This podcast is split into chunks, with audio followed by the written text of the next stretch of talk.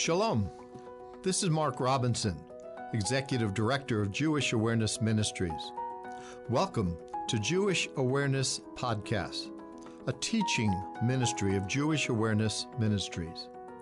On Friday nights at our headquarters, we host a Bible study. Generally, we do verse by verse studies of different books of the Bible.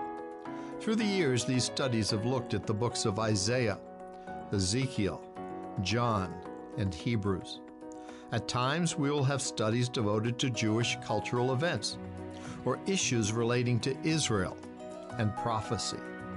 These studies can be viewed live through the JAM Facebook live stream platform on Fridays. If you have questions or would like additional information, go to our website, jewishawareness.org. Email us at office at jewishawareness.org or call us at 919 275 4477. This information will be repeated at the end of the podcast. Enjoy the Bible study. Last week is similar to what we're going to look at tonight, but I printed out new handouts because we're going to go into a little bit more of a depth of the remainder of John chapter 5. We're going to look at some other things after that as well. But just kind of an introduction to recap some things. We've seen Jesus' miracles as well as his discussions with Nicodemus, uh, namely John chapter 2 and John chapter 3, and the Samaritan woman, his discussion with the Samaritan woman, John chapter 4. We've seen, all, we've seen that he is the Word of God incarnate. The Word became flesh and dwelt among us, and we beheld his glory, it says in John chapter 1. God in human flesh, the Creator walking among men. And let me plug in this right here. Well, actually, it's the very next sentence. I don't know my own, uh, my own writing we have seen him show his authority. Okay, so the authority of Jesus as the Messiah, as God in human flesh, is like the main motif that we see over and over and over again in the book of, uh, book of John. Jesus' authority.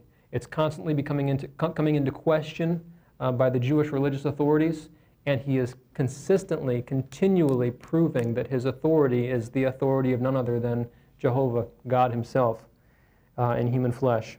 We've seen in this same chapter, John chapter 5, him show his authority over the Sabbath in purposefully healing and having a man carry his bed on this day. It wasn't an accident. It wasn't, oh, what do I do now? It was on purpose. It was absolutely on purpose. And we're going to see some things that uh, Jesus has in this conversation with these Jewish authorities that resulted from him healing on the Sabbath and having this man carry his bed. Why can he do that? Because he is God, because he is the Lord of the Sabbath, because he is greater than the temple. We looked at some other passages in the Gospels, some parallel passages uh, that dealt with that. He can give us rest unto our souls, it says in the book of Matthew. Here we find Jesus' response to the charges laid against him from the Jewish religious leaders. And before we get into verse 31, let's go back up I just want to see his, his immediate response in verse 17. To when the Jewish people, okay, and, and, and here I'm not speaking of the Jewish people in a general sense, but a very specific group of Jewish people, uh, the Jewish religious authority and leaders, those that were uh, in the temple compound, uh, most likely the Levites, okay, as well as others uh, within the sect of the Pharisees and the Sadducees. So here in verse 17, actually in verse, verse 16, it says, And therefore did the Jews persecute Jesus and sought to slay him because he had done these things on the Sabbath day. And we would think that the automatic response, according to man's logic, when God isn't in the picture and it's just our own minds trying to figure out what, what how do I respond to this? You know, they're upset with me for, for all these things. Jesus, as he often does, and he continually does, he just kind of goes in a direction that nobody is expecting, and he hits the nail on the head. And he says in verse 17, Jesus answered them. He didn't try and find some loophole. I'm not really breaking the Sabbath. I'm not really, I didn't make this man carry the Sabbath. It's, it's, it's okay because of this type of thing. He didn't do that. He says, My Father worketh hitherto, or my Father works or has worked until now, and I work. And so immediately his response to a, uh, a question about the law and his being guilty of doing this or that, he answers it by saying, I am God, basically. And when he said this, we can see in the response, the immediate response in verse 18, that they immediately took it that way, is that that's what he was saying. Therefore, the Jews sought the more to kill him because he not only had broken the Sabbath, but that he also uh, said also that God was his father, making himself equal with God. And then we looked through, and if, if you have the notes from last week, you can look this up. We're not going to go into it for time's sake, but just to review um, that chiasm, verses 18 through verse 30, where it, it, it, kind of narrows in, it zeroes in on the center of what not only John is writing, but the center of what Jesus was trying to communicate in those verses, verses 18 through 30, and that key verse being verse 24. Verily, verily, I say unto you, he that heareth my word and believeth on him that sent me hath, right now, present tense, everlasting life, and shall not, future tense, come into condemnation, but is past, past tense, from death unto life. When we get salvation, we have salvation past, present, and future. It's not like we're going to, at some point, lose our salvation and thereby come into condemnation. Otherwise, that makes Jesus a liar in John 5 24. And so, and this is just one verse.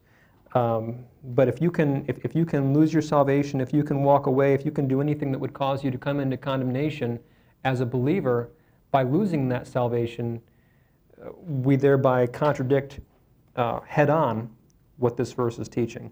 Shall not come into condemnation. You can mark it down.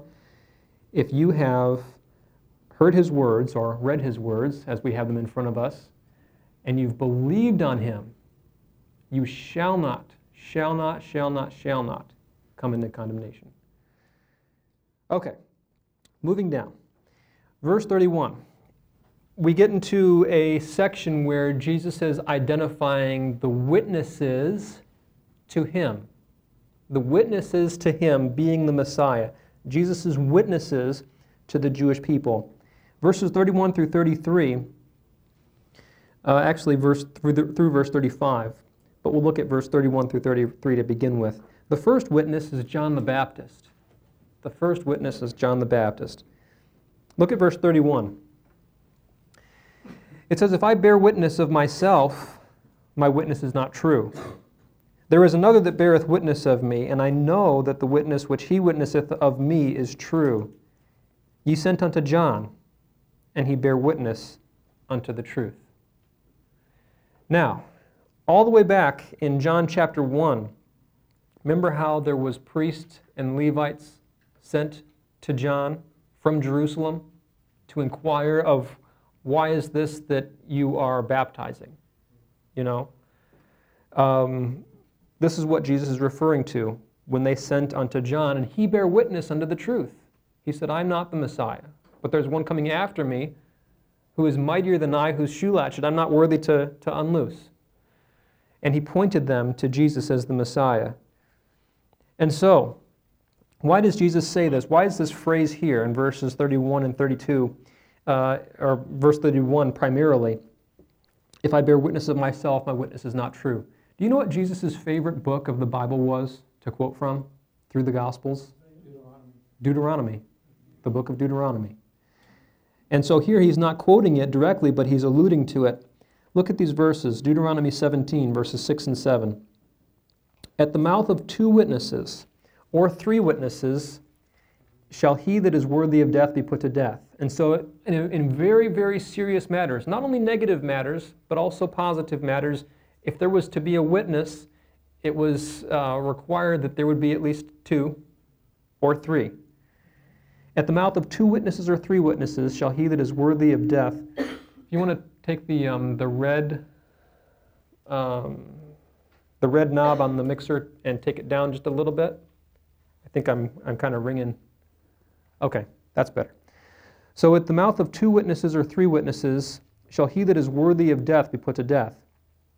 But at the mouth of one witness he shall not be put to death. The hands of witnesses shall be first upon him to put him to death, and afterwards the hands of all the people. So thou shalt put the evil away from among you. Also, Deuteronomy 19 and verse 15.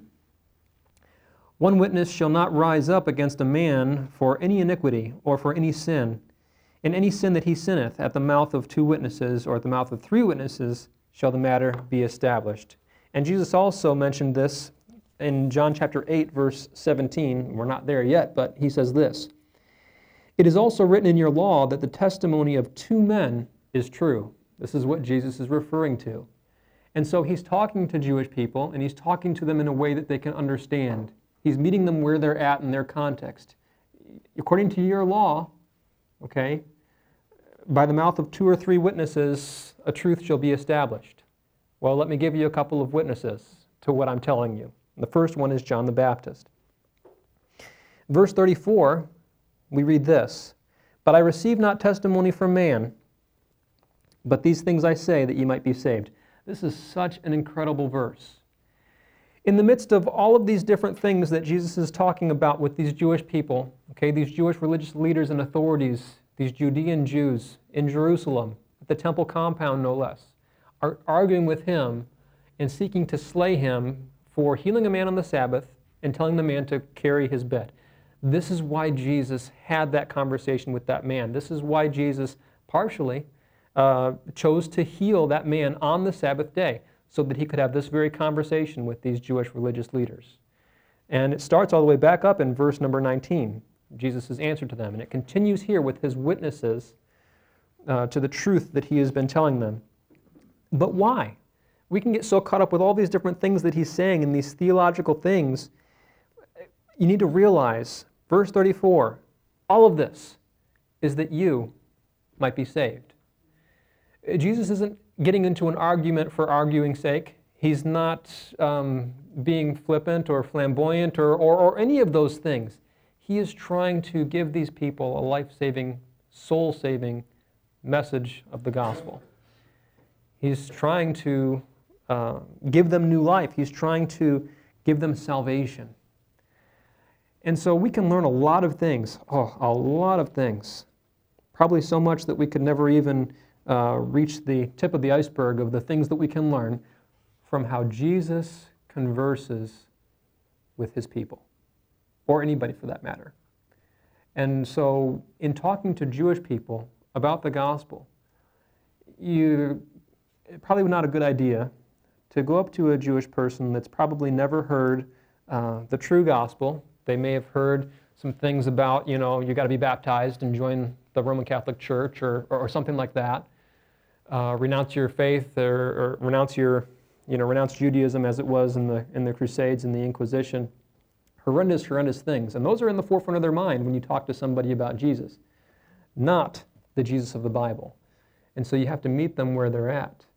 And so when Jesus talks to these Jewish people, he doesn't come out with some brand new concept that they had never heard of or describes himself and the truth of who he is in some way that would be hard for them to understand, but he begins by saying, If I bear witness of myself, my witness is not true.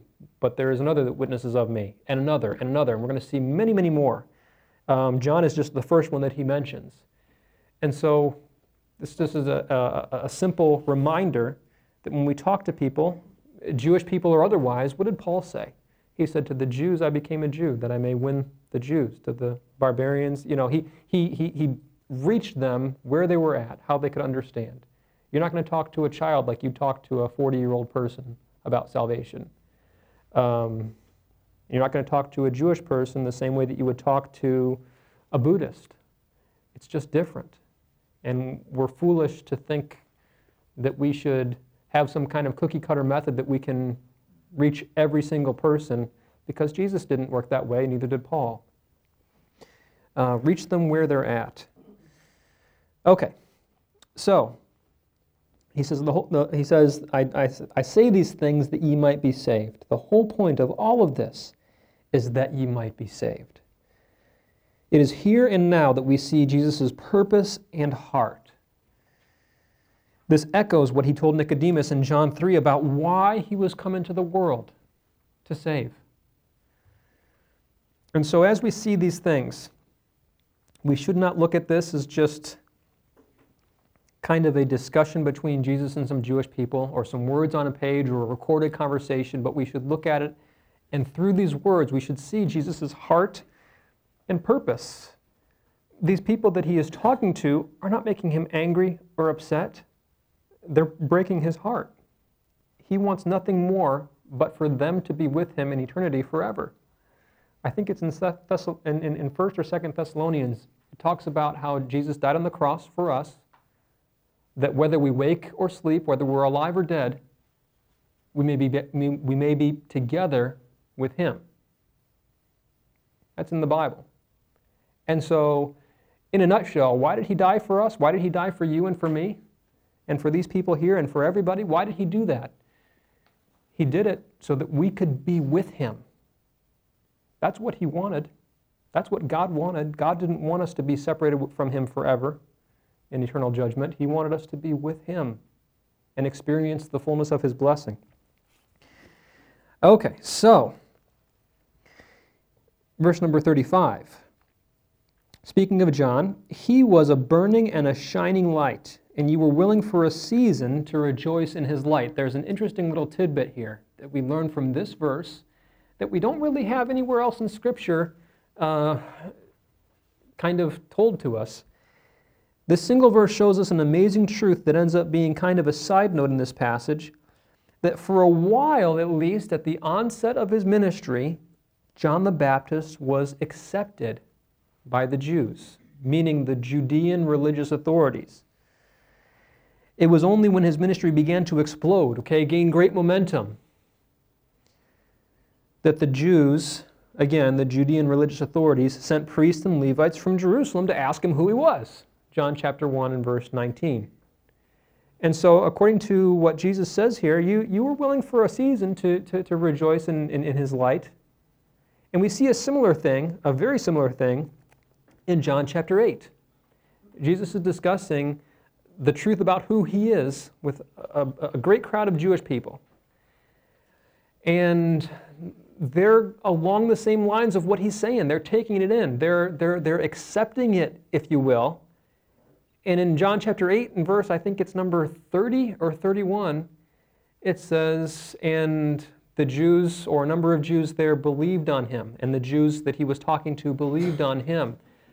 But then in the very next couple of verses, Jesus says, If you're my disciples indeed, or he says, uh, he says, oh, let's turn there. I don't want to misquote it. John chapter 8. This will be kind of a preview of one of my favorite passages to look at. John chapter 8, verse 30. As he spake these words, many, uh, many believed on him. Then said Jesus to those Jews which believed on him. Now, there it's not meaning that these Jewish people became born again, that they truly received him as their Savior. What it's saying here is that they were on board with what he was saying. They were, they, they were okay, Jesus, we're, we're, we're believing on what you're saying so far up until this point. But everything changes with the next couple of statements. Verse 32, famous verse, well known verse, taken out of context many times. This verse was, um, I mean, it's applicable to all, but it's specifically to a group of Jewish people that were on the fence about trusting Jesus. I would say that with what Mark has been teaching in the book of Hebrews, this passage kind of parallels that idea. Some Jewish people that were professing, okay, professing that they were believing what he was saying, but they were not possessors of Christ. They did not receive him. Because look at what they say. Jesus says, verse 32, and ye shall know the truth, and the truth shall make you free. Should that make a believer get upset? That statement. Okay? And you shall know the truth. Actually, he says in verse 31, if you continue in my word, if you continue, okay, and come to the point where you receive me, if you come to the point where you come to the end of yourself, turn from your sin and accept me as your Savior, then are ye my disciples indeed, and ye shall know the truth, and the truth shall make you free. And then they answered him, We be Abraham's seed. We're never in bondage to any man. How sayest thou you should be made free? I'm not going to get too far ahead into this, but from this point on, it spirals down, downhill. They reject him full out, they call him a devil. Um, and Jesus says, You are of your father the devil, and the works of your father you will do. Now, that's been something that's been taken way out of, I mean, it's been used in an anti Semitic fashion in pointing to all Jewish people. Now, it's not necessarily all Jewish people, but anybody that's lost. I mean, God isn't our father, right? It's not the universal fatherhood of man and universal brotherhood, or fatherhood of God and universal brotherhood of man. Um, anyway, just to show you that in a, in, in a snippet fashion, we'll get there, I don't know, 2020 sometime, we'll get to John chapter 8. Um, but um, it kind of parallels how the Jewish religious authorities, according to this verse, verse number 35, how they reacted to John the Baptist. Okay, he was like many of the other, uh, well, many of the other people that maybe claimed to be prophets in that day or teachers, and they gathered to themselves disciples. And this was this was wonderful. This was this was great. But then when they hear what he's really saying, and he's saying repent, you know, he was very he was a hard preacher. I mean, he was like Bob probably. Some of you guys have never heard Bob preach. You should take a car ride with him for a little bit, right? But anyway, they rejoiced in his light for a little bit, but then they, they, they, they, they full out rejected him. Um, and that's what happened with Jesus in John chapter 8. Uh, and so that happens. Okay, before we get into the second witness, let's take a break here for a second. Bre- uh, you know, take a, take a breath of air. Is there any comments or questions or discussion? Yes. I just want to make a point of clarity. Did you say they rejected him? What, what group are you talking, are you referring to? Rejecting, rejecting Jesus? The, um, well, speaking of in John chapter 8, the Jewish people that he was talking to at that point, um, from his statement to them that if you continue in my word, you'll be my disciples indeed, and you shall know the truth, and the truth shall make you free. Um, how that passage kind of continues the Jewish people that he was speaking to just flat out rejected him in, in John chapter 8. And my point is, what group, what, is there a certain segment of the, of the Israeli society that he was talking to? Or is it the whole, whole nation, or all the people, all the Jewish people? Well, here, Because, because there were certainly uh, several, several thousand Jews. Sure. In the first century. well, in the beginning of John chapter 8, the scribes and Pharisees bring unto Jesus the woman taken in adultery. He's still talking to the Pharisees in verse 13. Um, and so, as we continue on in John chapter 8, it appears, and there may have been others there as well, but there was definitely those of the Pharisees. Um, now, the fact, you know, I'm not saying that they represented the Pharisees as a whole. There's elsewhere in the scripture where we uh, read of Pharisees believing on the Lord Jesus as, as their Messiah. Um, but this group in John chapter 8 was Jewish people of whom the Pharisees, some Pharisees at least, if not all, we're not necessarily told, but the Pharisees were definitely present. Um, this is at the temple that Jesus is speaking. So that would be the group. So there's Oh. some, some will be the ruling class, the rulers, the rulers of the Sanhedrin, which was, which was interesting. Yeah, it could have been. I mean, Nicodemus was one, uh, you know, of a Pharisee. Um, but we're not told specifically um, in that fashion. Just that there was Jewish people. There was. It says that there was many, but it probably would have been where Jesus was. I would. I would surmise pretty much entirely uh, a crowd of Jewish people, and of those Jewish people in that crowd, um, probably I would say a majority would have been Pharisees of the sect of the Pharisees, but we're not told specifically, you know, Sadducees, Pharisees, um, or any others in that group as well. Does that answer your question, kind of, sort of? Some of you. Okay. okay, praise the Lord. Okay. Any, any other questions or comments before we continue? Okay. Speak now or forever hold your peace. No, I'm just kidding. We can always, we can always go back. Okay, so uh, verse number 36 starts the second, the second witness to the truth of who Jesus is. and that is his works. But I have greater witness than that of John. For the works which the Father hath given me to finish, the same works that I do, bear witness of me that the Father hath sent me. And so he's continuing, you know, he's laying one thing upon another, showing them the veracity of what he is claiming and who he is claiming to be. And he's not running from it, he's not kind of giving some other excuse or some kind of oddity like you would expect a false prophet to do, but he lays out uh, verifiable facts one upon another.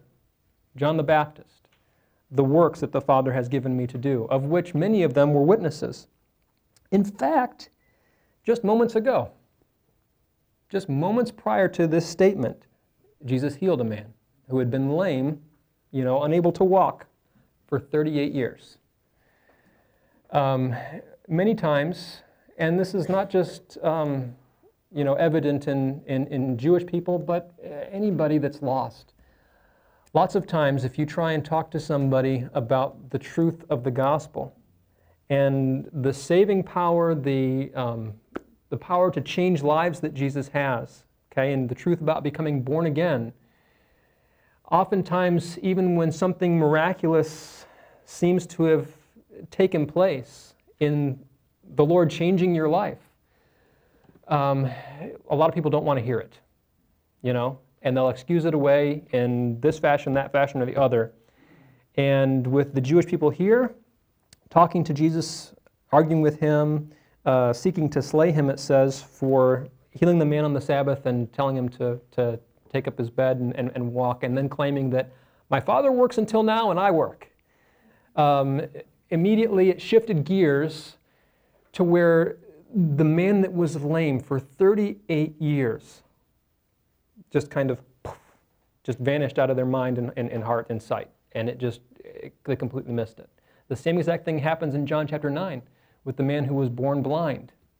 And he is healed by Jesus uh, as well. And a similar, similar thing happens. Jesus had just healed a man moments ago. He's trying to get them to realize who he is. Now, again, what's the purpose? What's the purpose and the reason behind everything that Jesus is saying? That, that they might be saved. Uh, he's trying to get them to realize who he is, yet another reason for his healing and command to carry on the Sabbath, to have this very conversation with the Jews. So often, things happen in our lives. Maybe you've experienced this before. Uh, God does not do anything by accident. I don't believe in any coincidences. Every single thing that God does or God allows has a specific purpose in the mind and heart of God. And um, these things should cause us to come toward Him. Sometimes they do, sometimes they don't.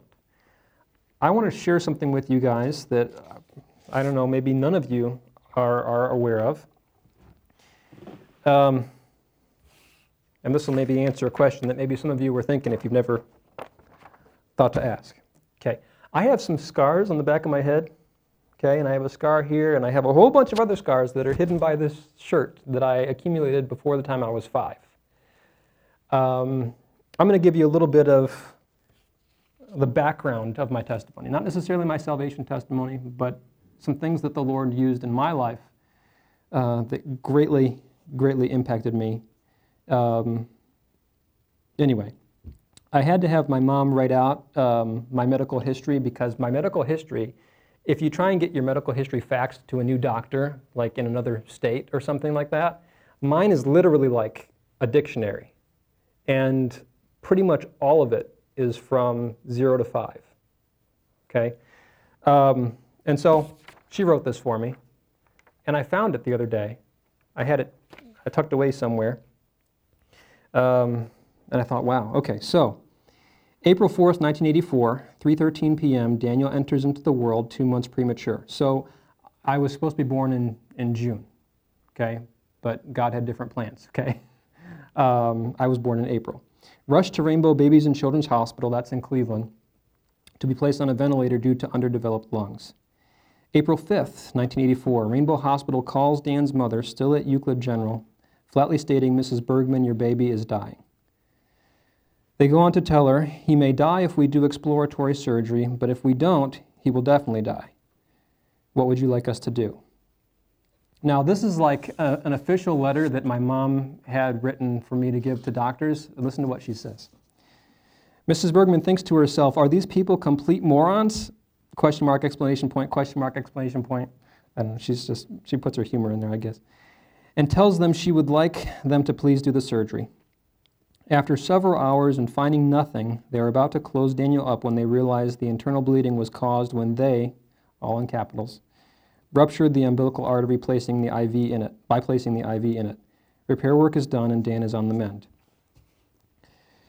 Shortly thereafter, Dan begins to develop hydrocephalus. That's water on the brain. They tell Dan's parents this was mostly due to the forceps delivery.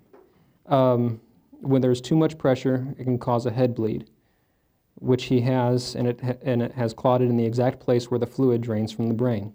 So, like when our, our, our missionary that we've prayed for so often, Moshe Gold, who had the stroke, he had to have a shunt put in, and um, because of a similar issue with draining fluid from the brain.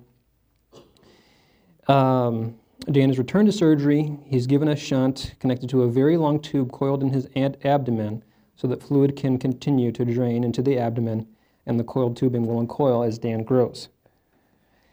Dan stays in the neonatal intensive care unit, weight originally four pounds even, dropping to three and a half pounds as he faces jaundice and other problems dealing with recovery from such major surgeries at only a few days old. Dan's mother prays, and as his health slowly improves, one nurse confides that several of them didn't think he was going to make it. In all, Daniel spends about five weeks at Rainbow, and the Bergmans are finally allowed to take him home close to Mother's Day. Um, in October of 1984, Daniel is back at Rainbow, six months old. His tubing is caught up in scar tissue from the first exploratory surgery and disconnects from the shunt, something that will happen many times during his first five years. The problem is dealt with, and Dan returns home again. April 4th, 1986, two year old Dan attempts to pick up his cousin, who is four. After the birthday guests leave, he begins to complain that his diaper hurts. After trying to ease his discomfort to no avail, with the pain steadily getting worse, uh, basically, uh, I had a double incarcerated hernia, um, just to add to things. There were other hospital stays due to the tubing getting caught up in scar tissue again, but to be honest, I was busy having babies at the time and they all kind of run together after a while. Okay, that's my mom's comment there. March 1989, another such hospital stay comes about and more surgery. They were running out of non scar tissue covered area in Daniel's abdomen, and the doctors were trying to remove some of it.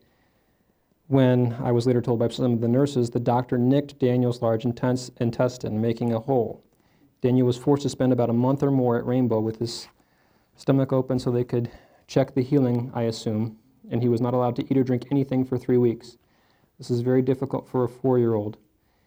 Every day the doctors would come and look in the hole in Daniel's stomach, pour in hydrogen peroxide, I believe, and tape a little cover back over his abdomen. Oftentimes, uh, the stomach acid would leak out, which was very painful for Daniel as it would burn his skin. During that same time, a doctor told Daniel's parents that there was no more room in Daniel's abdomen due to all the scar tissue. They would have to disconnect the tubing from the shunt permanently. He said it was only successful in 10% of the cases. I never knew this until like two or three years ago. Okay? This, this, this, this uh, figure here, this statistic. Um, he said it was only successful in 10% of the cases, but there was no other option. Mrs. Bergman got back on her knees again next to Dan's bed. There was a nightstand with a jar in it and the tube from his shunt draining out. Every day they would drain a little bit less, hoping against all odds that Daniel would make it into the 10%. The time finally came to meet with the doctor again. He was pleased but stunned. He happily informed us that Dan had made it to the 10%. Eventually, Daniel was well enough to go home a day or two before his fifth birthday. End of part one.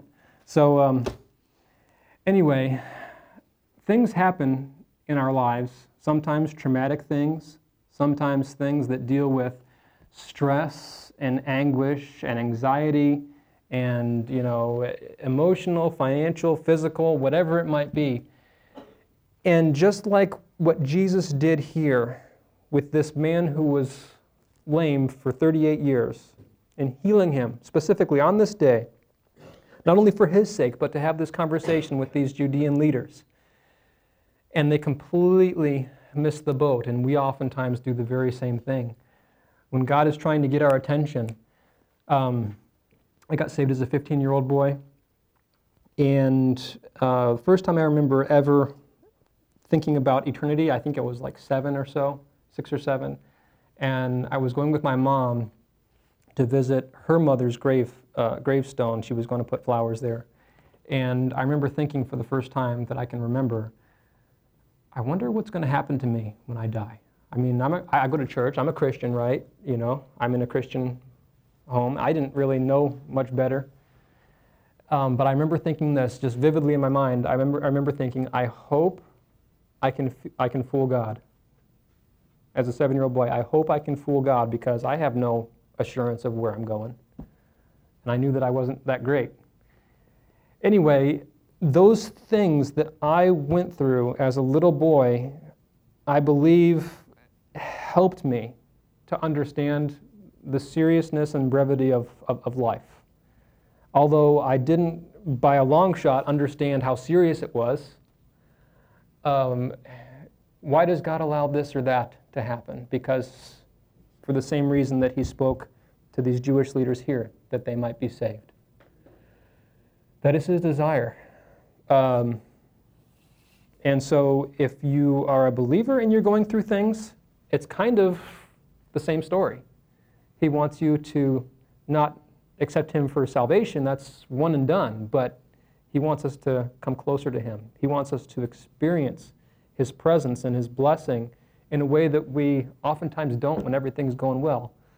When I had my gallbladder issue, boy, and, and, and, when I, I dealt with those, those sicknesses that would come up every couple of weeks before we knew that it was my gallbladder, I, I, I dreaded it happening, and it was awful, awful, awful physically, but spiritually, it was a, a sweet, sweet time that you can't get otherwise.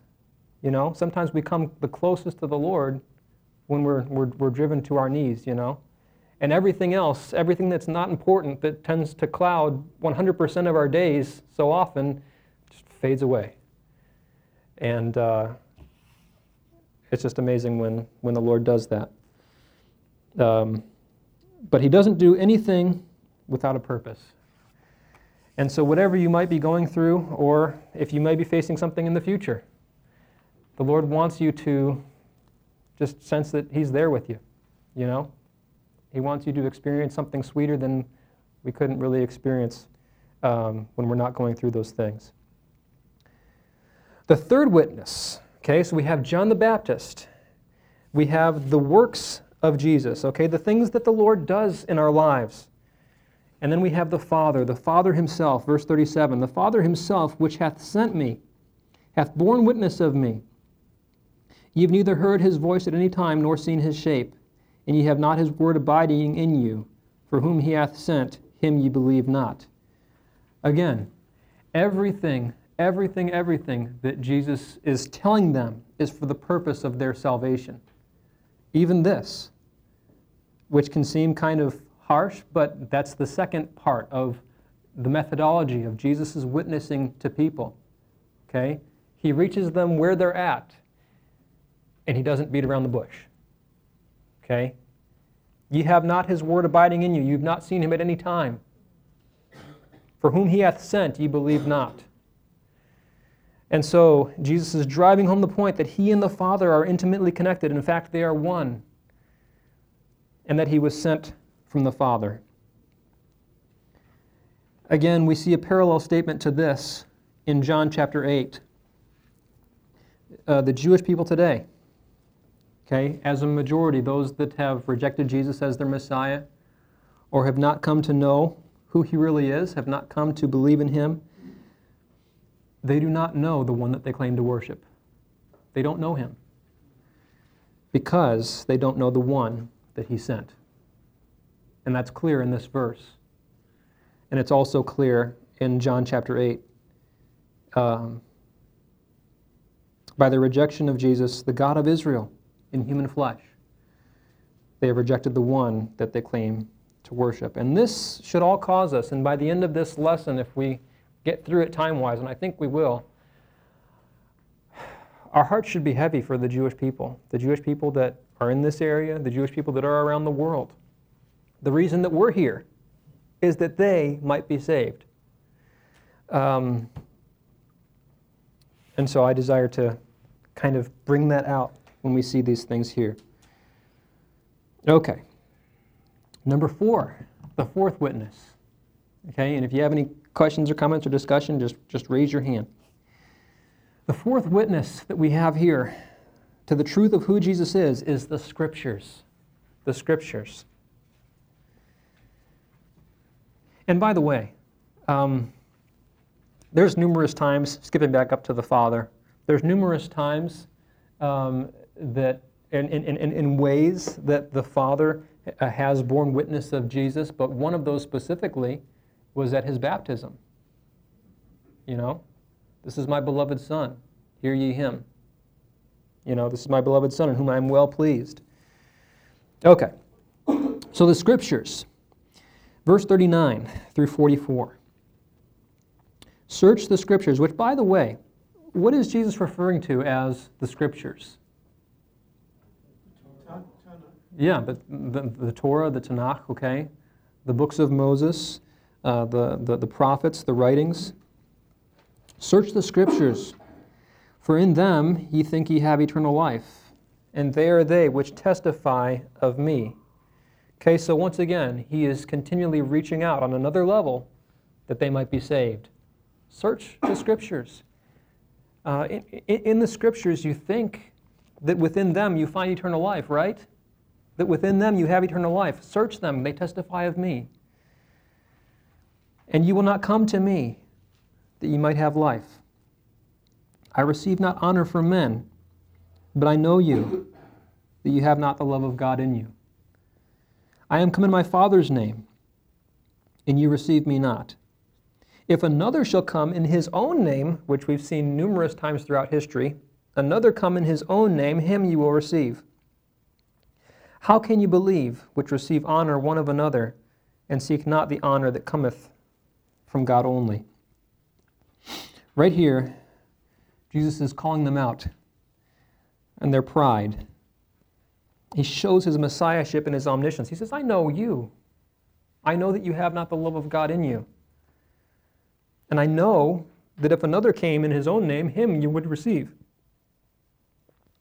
Case in point, I have an example here of somebody who was pretty well received among the Orthodox Jewish crowd, and by a certain amount of them um, believing that he is the Messiah. And Mark mentioned this man a, a couple of lessons ago. Menachem Mendel Schneerson. You guys heard of him? Okay, he passed away in 1994. Um, where is the Messiah supposed to be born? Bethlehem. But thou, Bethlehem Ephratah, okay? In Micah chapter 5 and verse 2. Uh, Schneerson, born in what is now the Ukraine in 1902, he was born to an ultra Orthodox Jewish family. He did much to advance Orthodox Judaism in the 20th century. And to main, remain concise, and this is from an article uh, that I wrote for our magazine, I think a couple of years ago. Um, we had a an article about false prophets, or false messiahs, rather. Those that were either claimed to be the Messiah or were taught to be the Messiah. There were many during his life who declared him to be the Messiah, although Schneerson largely denied many of these claims. Later in his life, he allowed such proclamations to be made. Okay, he didn't deny it when it was brought up. The organization that he led is one of the biggest anti missionary groups within Judaism. They despise evangelical Christianity. There are some in Crown Heights, which is a very Jewish area of New York City, who say they don't believe that the Rebbe, which is what he's called by, um, those that follow him, uh, it's kind of a term of, of endearment and respect and authority. Um, the Rebbe, they don't believe that he's dead. There's a group in Crown Heights that believe that he's still alive. other, and others who say that his resurrection is imminent. Some of these resurrectionists, who critics within the movement say are straying from, far from traditional Judaism, have taken to sleeping near the Rebbe's grave in a Queens cemetery, hoping to be the first to see their Messiah rise from the dead. If you go to Israel, you will see a lot of people that believe that this man is the Messiah. I was given a kind of a business card from an Orthodox storekeeper in Jerusalem. And uh, it says something along the lines of, Long live the King Messiah, the King Messiah is coming. Um, and it had a picture of Schneerson on it. And that same poster is plastered in different locations throughout Israel. And there's also a, uh, a group that has a table that has the word Mashiach in Hebrew. And uh, they are those that are of this group that believe that this man, Schneerson, is, is the Messiah. A messianist, uh, messianist publication uh, elucidated the theory as early as 1995 that since uh, the third of Tammuz, which is when the rabbi passed away, we are no longer able to see his, to physically see the Rebbe, King Moshiach, Messiah. The Rebbe remains physically alive just as before. It is only to our eyes that he is concealed. Therefore, we call this a day of concealment, and many refer to this as the last test. Just as we know that there is a God through uh, a God, though we may not see him, so the Rebbe, uh, Rebbe King Mashiach is here uh, even though we do not see him. It is noted that very few Hasidim, the Hasidic, the ultra Orthodox um, Jews, actually pronounce the sentence. There are some that say the Rebbe is the creator uh, though the number is not as negligible or small as some might imagine. In an interview with the Jerusalem Post in 2001, and this is, this is all to show you this, this phrase that Jesus gives that if another comes in his own name, him you will receive. Okay? Um, there was Shabbatai Zvi, which is, I believe, Mark's favorite false messiah, who, uh, under pressure, converted to Islam, and many of those that followed him also converted, uh, and many, many others. Um, in an interview with the Jerusalem Post in 2001, there is a man that uh, Rabbi uh, Berger explained that uh, in the view of some of these that follow the rabbi as, as Messiah, uh, they, say, they say this The supremely righteous, of whom the Rebbe and Moses are chief exemplars, annul their own essence to the point where their entire essence is that of God. It is permissible to bow to them with this understanding. For this reason, the Rebbe is omniscient, omnipotent, and entirely without limits. He is indistinguishable from God because he has a transparent window for pure divinity, a man God. When you speak to him, you speak to God. And so, um, anyway, which kind of interestingly enough can bring us to our next point. The next witness that Jesus gives, okay, is Moses. Do we have any questions, comments? I don't want to monopolize the. Uh, flow of thought here. Okay. So, Jesus says in verse 45 Do not think that I will accuse you to the Father. There is one that accuseth you, even Moses, in whom you trust. For had you believed Moses, you would have believed me, for he wrote of me. But if you believe not his writings, how shall you believe my words? Now, these last couple of points, specifically the one dealing with Moses, as well as the idea of the scriptures, Okay? Um, it brings together both of those points of Jesus' evangelism methods. Okay? He reaches them where they're at. He speaks to them about Moses. And on the other side of the coin, he doesn't beat around the bush once again. There's one that accuses you to the Father, even Moses, in whom you trust. He wrote of me, he says. I have some verses here. Luke 24. Verse 27, and beginning at Moses, and this is the, uh, the people, the, the two men that were on the road to Emmaus, okay, after the death, burial, resurrection, un- unknowingly to them, Jesus had rose from the dead and was speaking to them. At beginning at Mo- and beginning at Moses and all the prophets, he expounded to them all in all of the scripture the things concerning himself. Same chapter, verse 44, he said unto them, These are the words which I spake unto you while I was yet with you that all things must be fulfilled which were written in the law of Moses and in the prophets and in the Psalms concerning me. And then in John chapter 1, Verse 45 When Philip findeth Nathanael, and saith unto him, We have found him of whom Moses and the law and the prophets did write, Jesus of Nazareth, the son of Joseph. John 1:45. When did Moses write about Jesus? Well, I'm going to give a couple of examples. Jesus is the seed of the woman. He is Shiloh. He is Jehovah who appeared to Abraham. He is the sacrifice that God would provide on Moriah. He is the Passover lamb. He is the prophet that should come. He is the I am, the Elohim, and the Day of Atonement, just to name a few. Uh, either types or specific direct prophecies about the coming of the Messiah. I'd like to share with you, um, and we're not going to go to this passage uh, otherwise because what we're going to look at next in Luke chapter 16 for the remainder of our study uh, occurs only in Luke. Okay, it's not in John, so we're not going to discover it anywhere else. And I, I, it's kind of a, a, a very um, relevant passage to look at, specifically because of how uh, the passage ends. But to give you some context, Jesus is talking to his disciples. Okay, let's go to Luke 16. Well, you guys are already there. I got to turn there. Luke chapter 16, and let's look up at verse number 13. Jesus is talking uh, to his disciples. In verse number 13, Jesus says, No servant can serve two masters. For either he will hate the one and love the other, or else he will hold to the one and despise the other. You cannot serve God and mammon, or materialism. And the Pharisees also, who were covetous, heard all these things and they derided him. Okay, so this is the context for what we're about to see. The New Testament comes alive when viewed from a Jewish perspective. Context is key. What does this verse have to do with Judaism? Everything. So, verse 14, we see that the Pharisees were there. They heard what Jesus was saying about how you can't serve God and riches. Okay? In verse 15, he said unto them, Ye are they which justify yourselves before men, but God knoweth your hearts. For that which is highly esteemed among men is abomination in the sight of God. So he was talking to his disciples, and he shifts his focus. He is now talking to the Pharisees. Okay? That is his audience uh, from this point.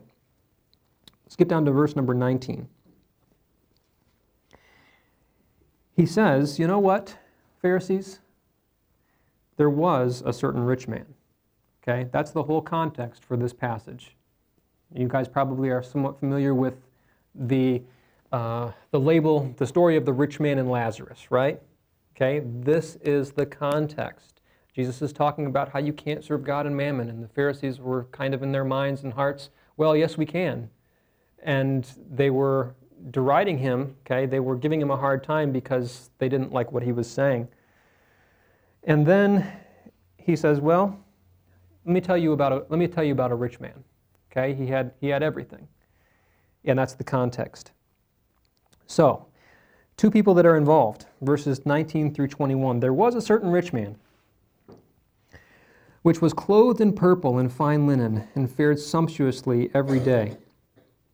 And there was a certain beggar named Lazarus, which was laid at his gate full of sores, and desiring to be fed with the crumbs which fell from the rich man's table. Moreover, the dogs came and licked his sores. Okay, so there's the two men, two men there. Lazarus and the rich man. The rich man here is a picture of the mentality that these Pharisees here that Jesus was talking to. Again, not a blanket statement for all Jewish people or all Pharisees, but the specific ones that he was talking to for sure had this mentality. He knew their hearts. and so this rich man is uh, kind of a direct uh, relation to their internal status okay, heart wise. And uh, how many of you guys have ever seen Fiddler on the Roof? Okay, what's probably the most well known song from the Fiddler on the Roof? Uh huh. Yeah. And again, if I were a rich man, and I'm not going to bother trying to sing, just like just like Mark. Boy, Mark, Mark and I, we could be a duet together, I guess. Um, I'm not going to bother singing it, but anyway. And this is and, and, and this is not only okay. This is not only a a um, you know a statement against the Pharisees that Jesus was speaking to. This can be applied to anybody and everybody. We're all striving to get. You know, we're all materialistic in some sense. We're, we're, we're striving, you know, lust of the flesh, lust of the eyes, pride of life. You know, I want that thing, you know, whatever it is. And um, so, again, this can be applied to everybody, Jew and Gentile alike, but the context is very, very, very, very, very, very, very Jewish. And I can add more varies in there if you like. It's very Jewish in its context. Uh, then we see Lazarus, verses 20 and 21. We read them. A man with a humble testimony. How can we tell that Lazarus had a testimony? Well, well, we'll see that later, okay? I believe that he did, based on what we find in this passage. Not only did he have faith internally, but it was shown outwardly. We can, we can pretty well assume that by what we'll read in a minute. okay. Two people involved, two paths of death. Lazarus in verse 22. Came to pass that the beggar died and was carried by the angels into Abraham's bosom. The rich man also died and was buried. So Lazarus was carried by the angels into Abraham's bosom, which, by the way, Abraham's bosom, the subject in that terminology is mentioned within the Jewish writings, within the Talmud. Okay, and this is a subject that when Jesus came about and, and, and uh, spoke to the Pharisees about this very real event that took place, this is not a parable, this is not a symbolic story, this is real. Um, he is validating that teaching or that thought of a place known as Abraham's bosom. Um, over and over and over within the Hebrew Scriptures, when somebody dies, what's the phrase that follows? They were gathered to their fathers, right? And many of those people that are mentioned that died, who was their fathers? Who was their their their earthly? Yeah, Abraham. Mm-hmm. Hence the bosom of Abraham, Abraham's bosom, to be with their fathers, gathered to their fathers, gathered to where Abraham is. or was. Okay. Um, in Luke 23 43, we won't go there for time's sake, but what's Jesus tell that man on the cross? The, the, the, the, uh, in paradise, okay? Paradise synonymous with this idea of Abraham's bosom, okay? Today, you will be with me in paradise. In Ephesians 4 8, it talks about Christ led captivity captive. Is there anybody in Abraham's bosom now? it's empty. Okay? The Bible says that when Jesus descended, he, then he ascended, he took captivity with him.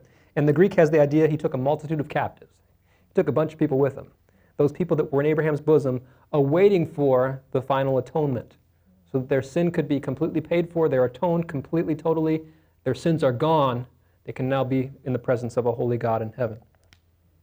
Mm-hmm uh, when Jesus did this, did he, um, some of them walk the earth with him too? Well, there is those that came out of the graves um, at, the, at, at, the moment of his resurrection.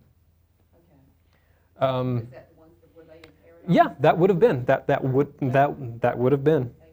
Mm-hmm. Absolutely. Yeah, I, Yeah, yeah. So, yeah, we, we're not told specifically, you know, if they, uh, I, I believe, we're not told exactly how it, how it wraps up, you know, how that situation wraps up or ties. Yes, they did. They walked on the earth and were seen, okay? And I, I wanted to preach a message called The Real Zombie Apocalypse or something like that. I don't know, maybe that's in bad taste, but um, you know, people did come out of their graves and walk around, and they were Old Testament saints, you know. Um, but they're with, they're with the Lord in heaven now. Um, and it says that, um, that when he ascended, he took captivity captive. So I would say that whenever what was done was done, They were gone. they were gone. With, yeah. Um, but that's in Ephesians. In that phrase, slept with his fathers or gathered unto their fathers, is uh, that specific phrase is, is uh, mentioned 36 times in the Old Testament. And so that's the context. It's a, when, when, when, when people died uh, in, the, in, in the Hebrew scriptures, okay, there's, a, there, there's a, an idea of, of, of reunion, okay, of gathering to their fathers, which is what this place kind of entailed. Okay. And we have the rich man in verse 22 and 23. The rich man also died and was buried, verse 23, and in hell he lifted up his eyes, being in torments, seeing Abraham afar off and Lazarus in his bosom. I don't know if you've ever talked to anybody. I don't know if a Jewish person has ever told me this, but I know that some Gentile people have. Well, we're in hell right now, Y- you know, because it's just so awful and, yeah, no.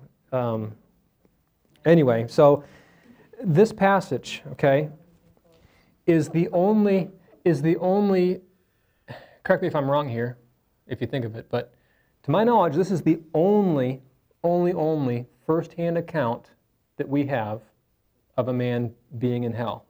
That gives us like an like an eyewitness account first firsthand that person speaking, you know, and we're and we're able to see it, you know, witness it. And I believe, I believe, I believe that both of these people were Jewish. Um, anyway, we'll, we'll, we'll get there in a minute. Okay, so the rich man died and was buried, and in hell he lifted up his eyes, being in torments. He was tormented, and it says in verse 23 that he sees Abraham afar off and Lazarus in his bosom, okay? Meaning they're together, okay? They're hugging or something, okay? He sees him with him. And uh, he sees him. From this, we learn that hell and Abraham's bosom were near each other. Now, there's a number of different words that are used for hell in the New Testament. Okay? And there's a couple different words used in the Hebrew as well. Okay?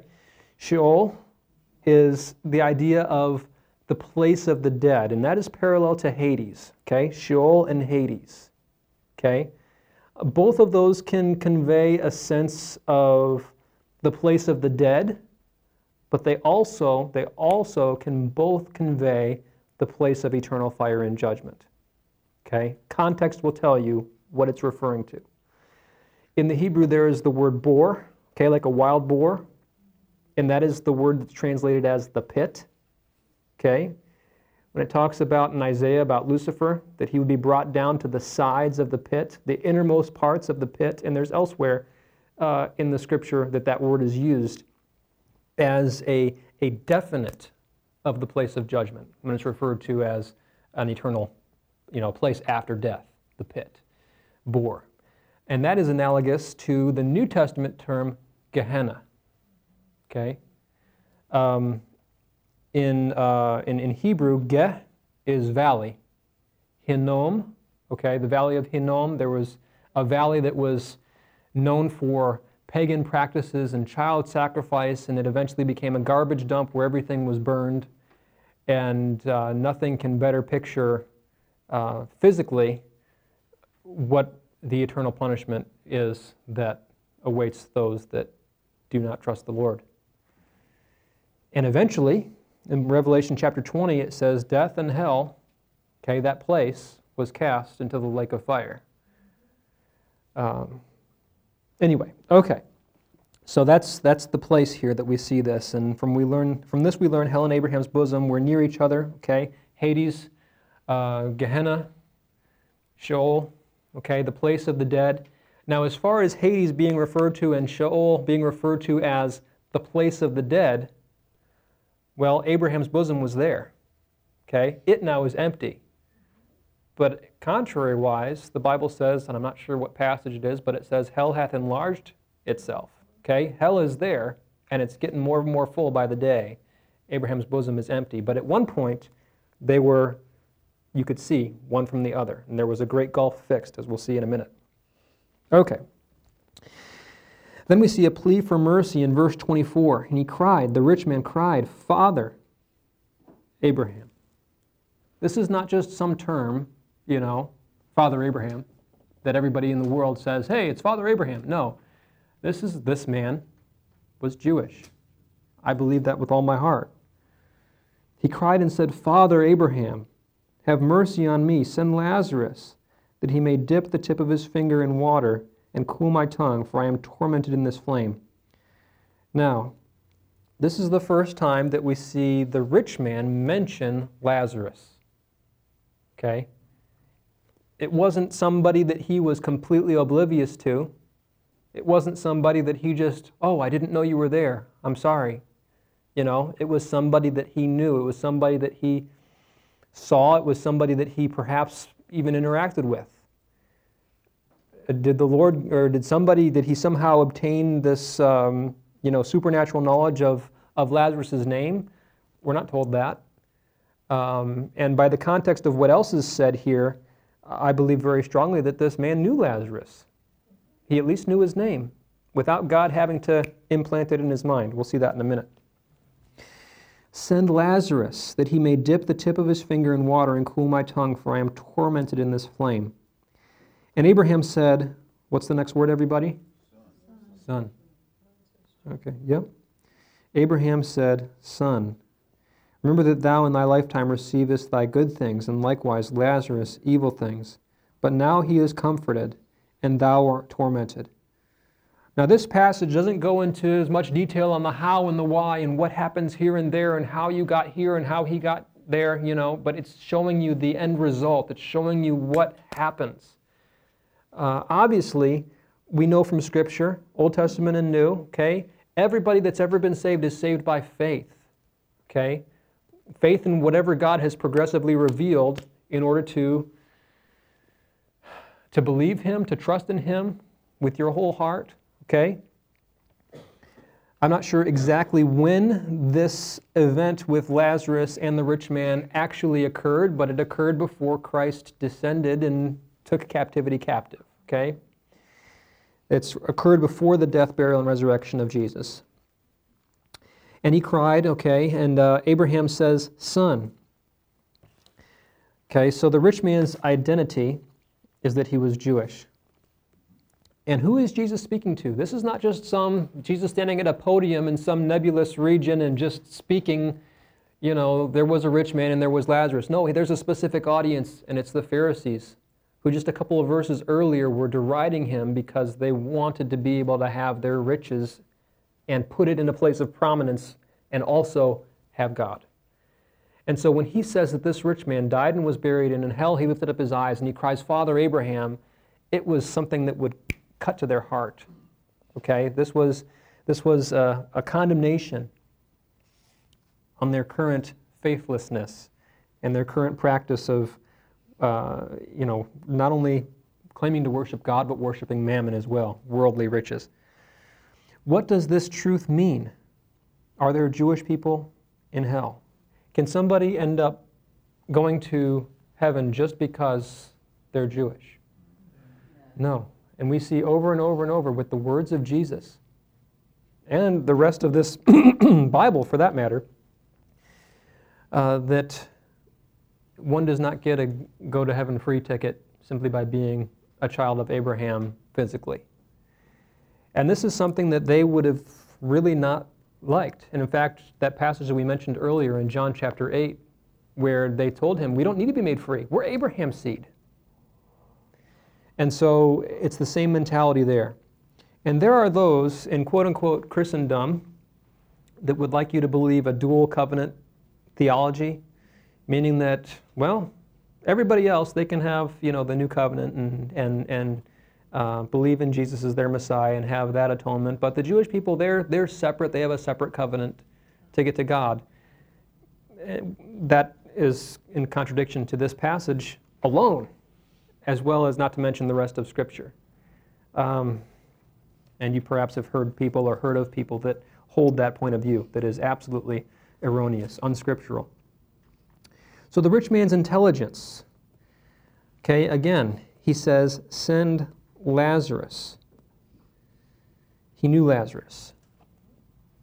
And the rich man's imprisonment, he's tormented in the flame. Now, when Abraham says, Son, remember, we learn some amazing, amazing things.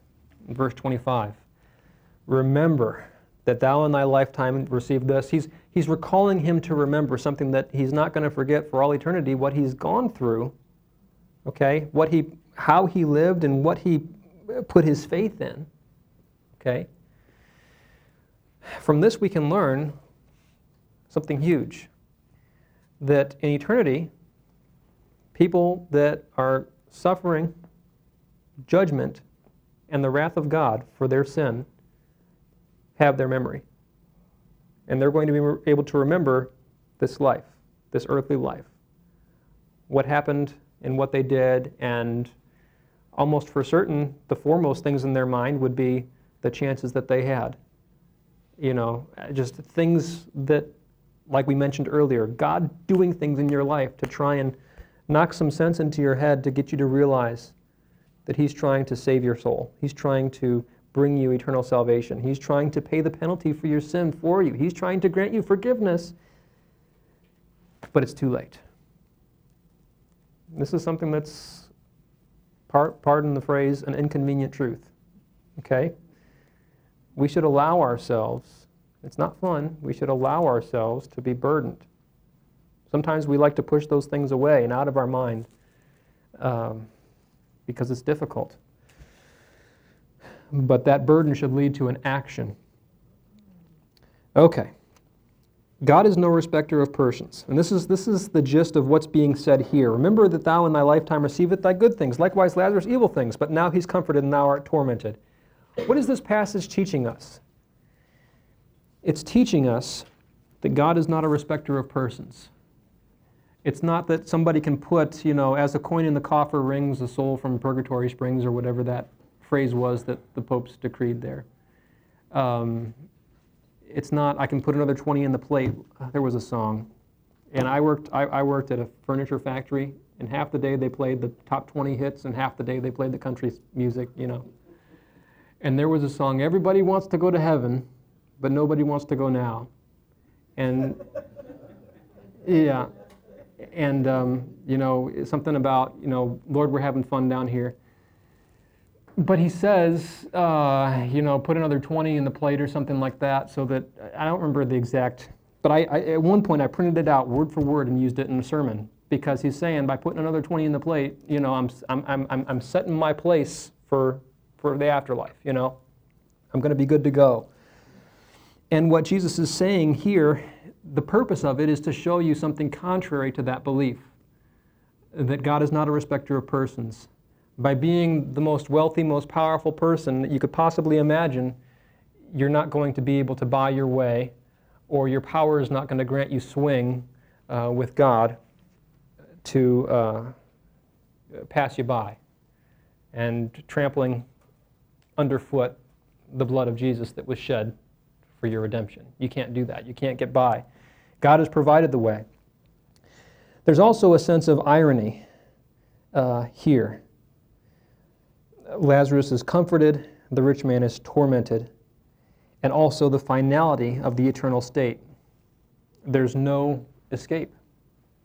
Okay? God is forever. The debt that we owe is against an eternal God. Jesus is the only one that could have ever paid it. Um, okay.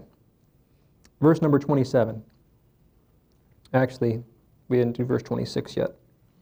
And beside all this, between us and you, there is a great gulf fixed, so that they that which would pass from hence to you cannot, neither can they pass to us that would come from thence. Okay, there's no escape, there's finality to it. Then he said, verse 27, a plea for warning. Okay? If you think about um, people that have gone on before, that have passed away, without knowing the Lord as their Messiah, as their Savior, as their sacrifice, as their atonement, what would they say? What would a loved one say? What would a rich and powerful person say? What would all these celebrities that seem to be dropping like flies, what would they say? They would plea for warning, just like this rich man does here. Verse number 27, he said, I pray thee therefore, Father. Once again, this man was Jewish. I pray thee therefore, Father, that thou wouldest send him to my father's house. For I have five brethren, that he may testify unto them, lest they also come into this place of torment. He doesn't say send somebody. He doesn't say send an angel. He says send him, that he'll warn them. That's why I believe Lazarus had a testimony. I don't know for sure because we, are not told explicitly in Scripture that he did, but if we read between the lines, we can almost see that Lazarus not only was different, not only did he suffer, that wasn't the characteristic thing of his life. The characteristic thing of his life was that he knew and believed God. He trusted in God. He trusted in the uh, revealed revelation of God that had been given up to whatever point it was, uh, that the Messiah would come, that God would provide a sacrifice, that he wasn't good enough, that he somehow knew that he had to trust that the Lord would uh, provide that. And perhaps he tried to talk to the rich man. I don't know, it doesn't say that. But we know for sure that this rich man, he says, send Lazarus, that he may warn my five brethren that are still alive, that he may testify unto them, lest they come into this place of torment. I preached a message from this passage called A Cry from Hell for Jewish Evangelism. And this is something that we need to take to our, to our heart. That's what we're all about here. Um, when my wife's grandfather passed away, it was one of the first times I, I had a great grandmother that passed away when I was five, I believe.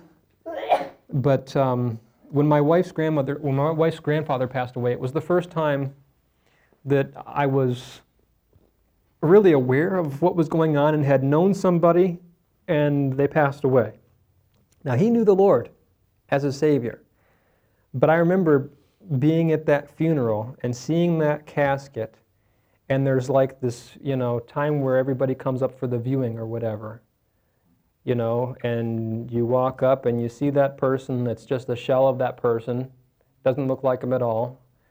And then there's the time where, because we were of the family, now this was the strange part, we were of the family. And so people come, people go, people come, people go, people come, people go. And yet we're, I'm one of like five people that's there when it's all empty. The place is closing down. And they say you can take a look one last time if you like before we close the casket. There is a finality to it. But praise the Lord, the, the sting of death is gone.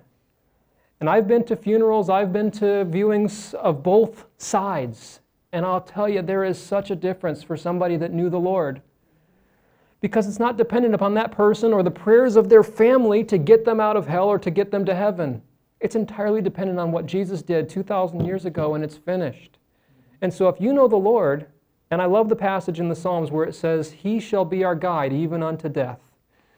And so He's not going to, at that last moment, when we're lying in that hospital bed or wherever we are, whoops, okay, I'll see you on the other side. He's going to hold our hand and walk us through that door. He will be our guide even unto death. His presence will never leave us. Even in that moment where our soul separates from our body, He will continually be with us through the whole thing. Somebody that's lost does not have that. There was a lady in the church that we were going to in Cleveland, and she gave her testimony at one, at one time. She was in a convent, she was studying to be a nun, she was preparing to be a nun, and she was getting ready to take her vow.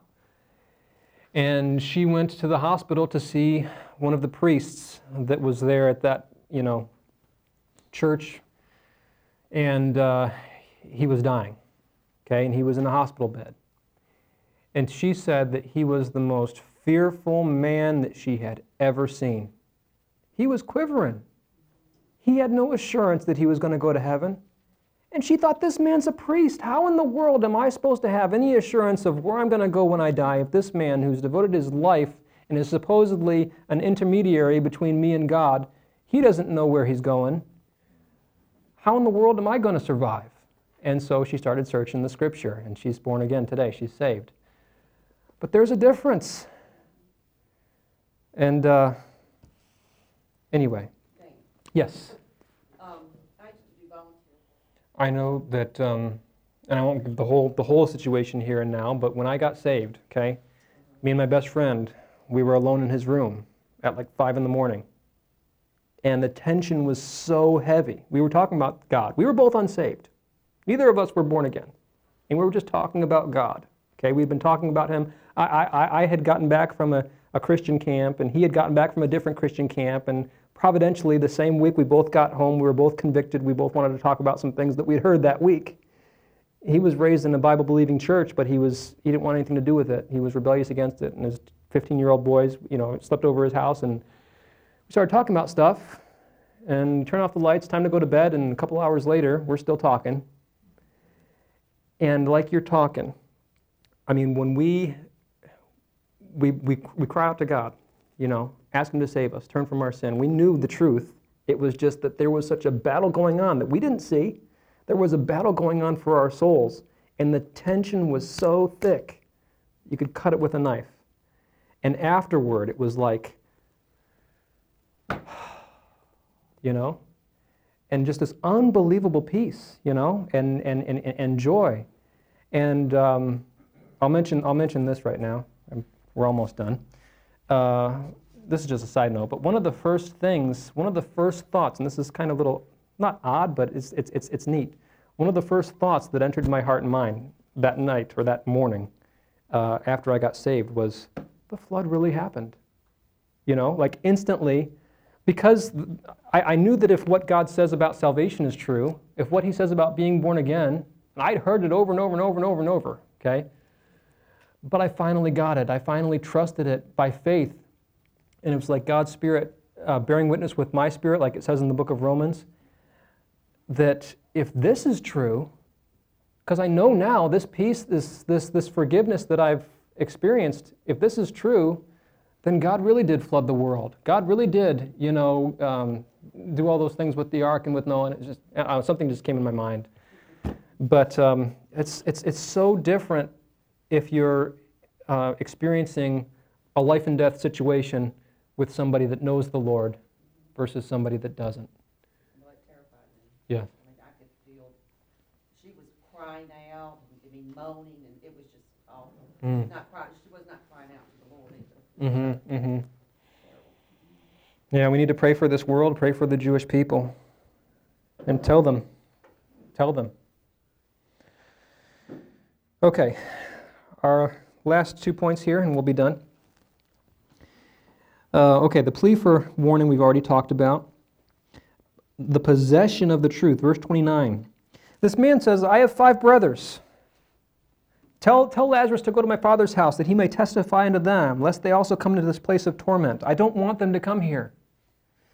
Abraham says unto them, and this is why I tied it in with Jesus saying that if you'd believe Moses, you'd believe me, for he wrote of me. Abraham saith unto him, They have Moses and the prophets, let them hear them. And he said, Nay, Father Abraham, but if one went unto them from the dead, they would repent. And he said unto him, If they hear not Moses and the prophets, if they don't believe what this book says, neither will they be persuaded, though one rose from the dead. Real quickly here Moses. Oh, and I also find this interesting. When did Abraham live and die? Before or after the existence of Moses? Before. Okay, so this is kind of interesting, you know. In hindsight, Abraham talking about Moses. And we read also in John chapter 8. Again, am I going back to John chapter 8? Maybe it's John chapter 10. No, John chapter 8. Jesus says, Abraham rejoiced to see my day, and he was glad when he saw it. Um, okay, so Moses says in Deuteronomy 18, I will raise them up a prophet from among their brethren, like unto thee. Okay, and this is God talking to Moses. I will raise them up a prophet from among their brethren, like unto thee. And he will put my words, I will put my words in his mouth, and he shall speak unto them all that I shall command him. And it shall come to pass that whosoever will not hearken unto my words, which he shall speak in my name, I will require it of him. This one, this prophet that I'm going to send, it's going to be like you, Moses. He's going to be parallel to Moses. This prophet that I'm going to send, I am going to require everybody that hears his words, whether they obey what he says or not. And we find by the time of Jesus that the Jewish people were still looking for, quote unquote, that prophet. The priests and the Levites sent from Jerusalem unto John the Baptist asked him, Are you that prophet? This is what they're speaking of. At that point, they were still looking for that prophet. This passage is applied to Jesus in both Acts chapter 22, or Acts chapter 3, verse 22 by Peter, and Acts chapter 7, verse 37 by Stephen.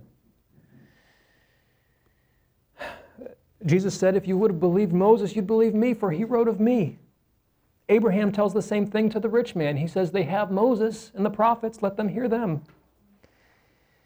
And then in verse 30 and 31, we see pride. Pride. Something that not only the people of God have, speaking of the Jewish people, but all of us have. In verse 30 and 31, he said, Nay, Father Abraham, but if one went unto them from the dead, they would repent. And he said, If they hear not Moses and the prophets, neither would they be persuaded. They're looking for a sign.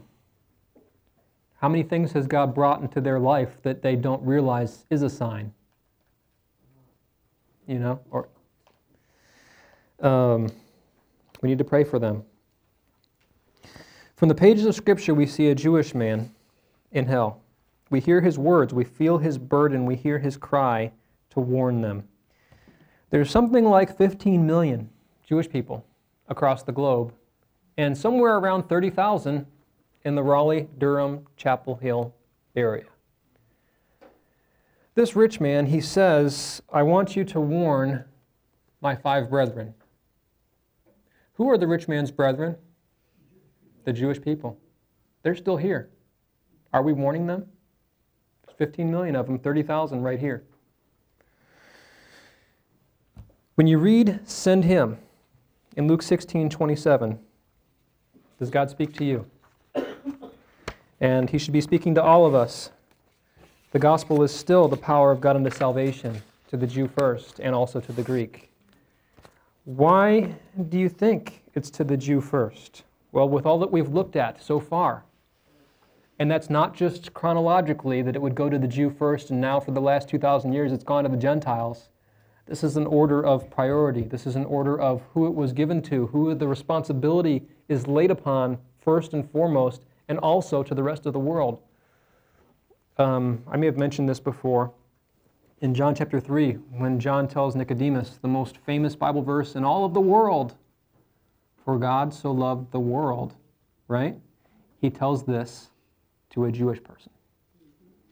So that kind of puts it in context. Yes, God loves the whole world, but who was that first, who was that Bible verse first privately given to? A Jewish person. Anyway, any comments or questions or discussion before we wrap everything up here? And that'll, that'll end John chapter 5. Next time we'll start with the loaves and the fishes, John chapter 6. That was a very good lesson, thank you. Praise the Lord. Thank you for listening. Would you uh, address the, uh, there's no one in the bosom of Abraham now? Could you address that one more time? Yes, sir. In your words?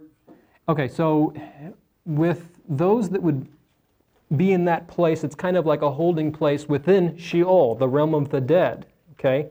Uh, in the Old Testament, it constantly uses the phrase, they were gathered to their fathers, gathered to their fathers, and so on. But in Ephesians chapter 4, it gives us kind of a, um, in verse 8, it kind of gives us a glimpse, in the surrounding verses as well, that when Jesus descended, when did he descend? Well, after his, his death on the cross, before his resurrection. Before he ascended, the Bible says that he led a multitude of captives with him when he ascended into heaven. And so, Sin is now paid for, paid in full. The blood is sprinkled on the mercy seat in heaven, and it's done.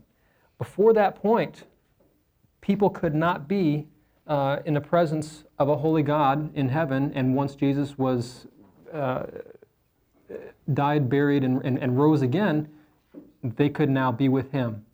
And now Abraham's bosom is vacant, and uh, we are able to go to be absent from the body to be present with the Lord.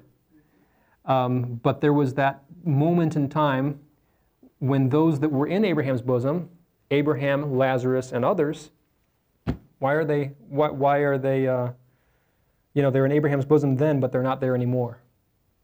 They're in heaven now because their sin has been paid for. It's, it's, it's removed as far as the east is from the west.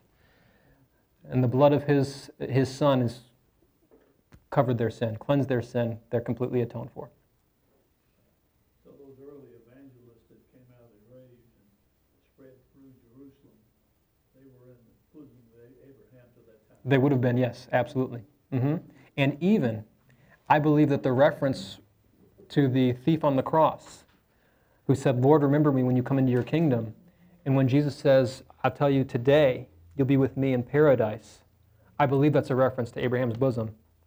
It's a short stop, but um, I believe that's a reference to that as well.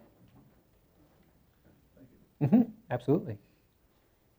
It's the only time that particular word, though, is ever used in all the scripture, is when he said it on the cross, the word paradise. We think it means the same as other things, I think it's used. I think it's used elsewhere as well, but maybe not translated exactly the same. The Greek word is pardes. It's where we get the word paradise from, um, but it has a very specific Jewish connotation in reference to Abraham's bosom.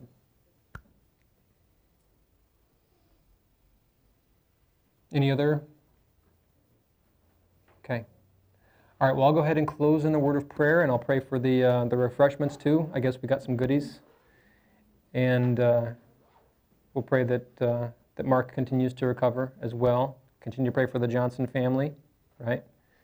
And for Tom's um, procedure in May, continuing with his, his uh, cancer, uh, you know, the, uh, the diagnosis there. Let's pray. Thank you, Lord, so much once again for this night. Thank you for reminding us. Shalom. This is Mark Robinson, Executive Director of Jewish Awareness Ministries, thanking you for listening to our Bible study. These Jewish Awareness podcasts are a teaching ministry of Jewish Awareness Ministries. If you have questions about the study that you just listened to, or would like additional information, go to our website, jewishawareness.org, email us at office at jewishawareness.org, or call us at 919 275 4477. Shalom.